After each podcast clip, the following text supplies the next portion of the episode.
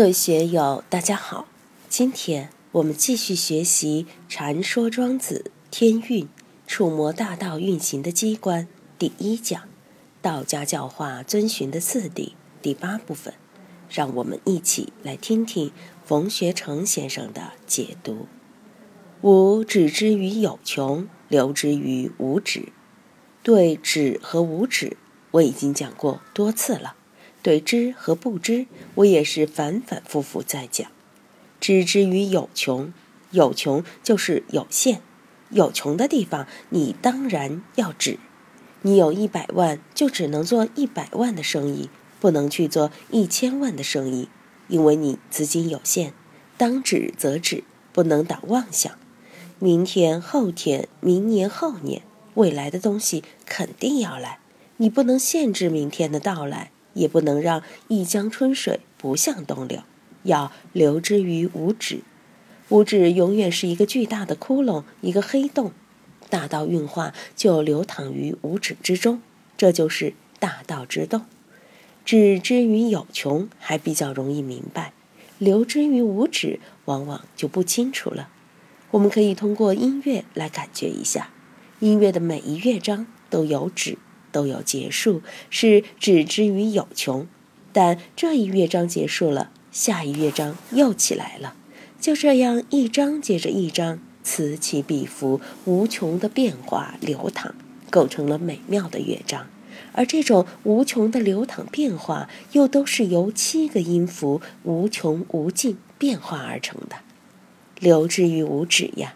音乐如此，知识和智慧又怎样呢？知识是有限的、有穷的，但创造知识的智慧是无限的、无止的。怎样使自己不被知识所束缚，止之于有穷，而让智慧尽情流淌，流之于无止？这是智者的境界，而非学者的境界。我们看庄子在这里虽然是谈音乐，但更是在谈道啊。有的时候你不能知止。欲欲虑之而不能知也。今年股票如何？涨多少？跌多少？不知道。明年有什么生意？也不知道。你想知而又不能知，未来是不可能在现在就兑现的，不可能在你手心里捏来捏去的。望之而不能见也，逐之而不能及也。这都在谈未来的、未知的、可控因果半径以外的事情。我们每个人永远都面对这个事情，未知的、未拥有的、未来的和已知的、已有的、过去的，这两者永远处于矛盾之中。怎样料理这个矛盾？倘然立于四虚之道，已于槁无而已。这就很潇洒了。当我们立于东南西北，立于过去、现在、未来这个时空坐标之中。背靠着一棵枯桐树，会有什么感慨呢？是置之脑后，还是妄加议论呢？总之，无你下手之处。坐在维也纳的大剧院，听世界一流的交响乐团演奏贝多芬、莫扎特、施特劳斯等名家的交响乐时，估计你也会陶醉，乃至进入忘我的境界，心里随着主旋律哼哼啊啊的。爱好音乐的朋友。有这样的感受吗？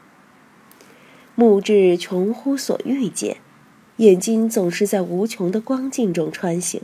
北斗星上风光如何？月亮上是不是有嫦娥？我们也想看一看。佛教说，一滴水里有八万四千虫。我们把这一点水拿来看一下，是不是有这么多虫？好在人类发明了显微镜。望远镜可以看到水里的确有八万四千虫，也可以看到月亮上的确没有嫦娥，这是目所能见。大家的眼睛都想看东西，看什么？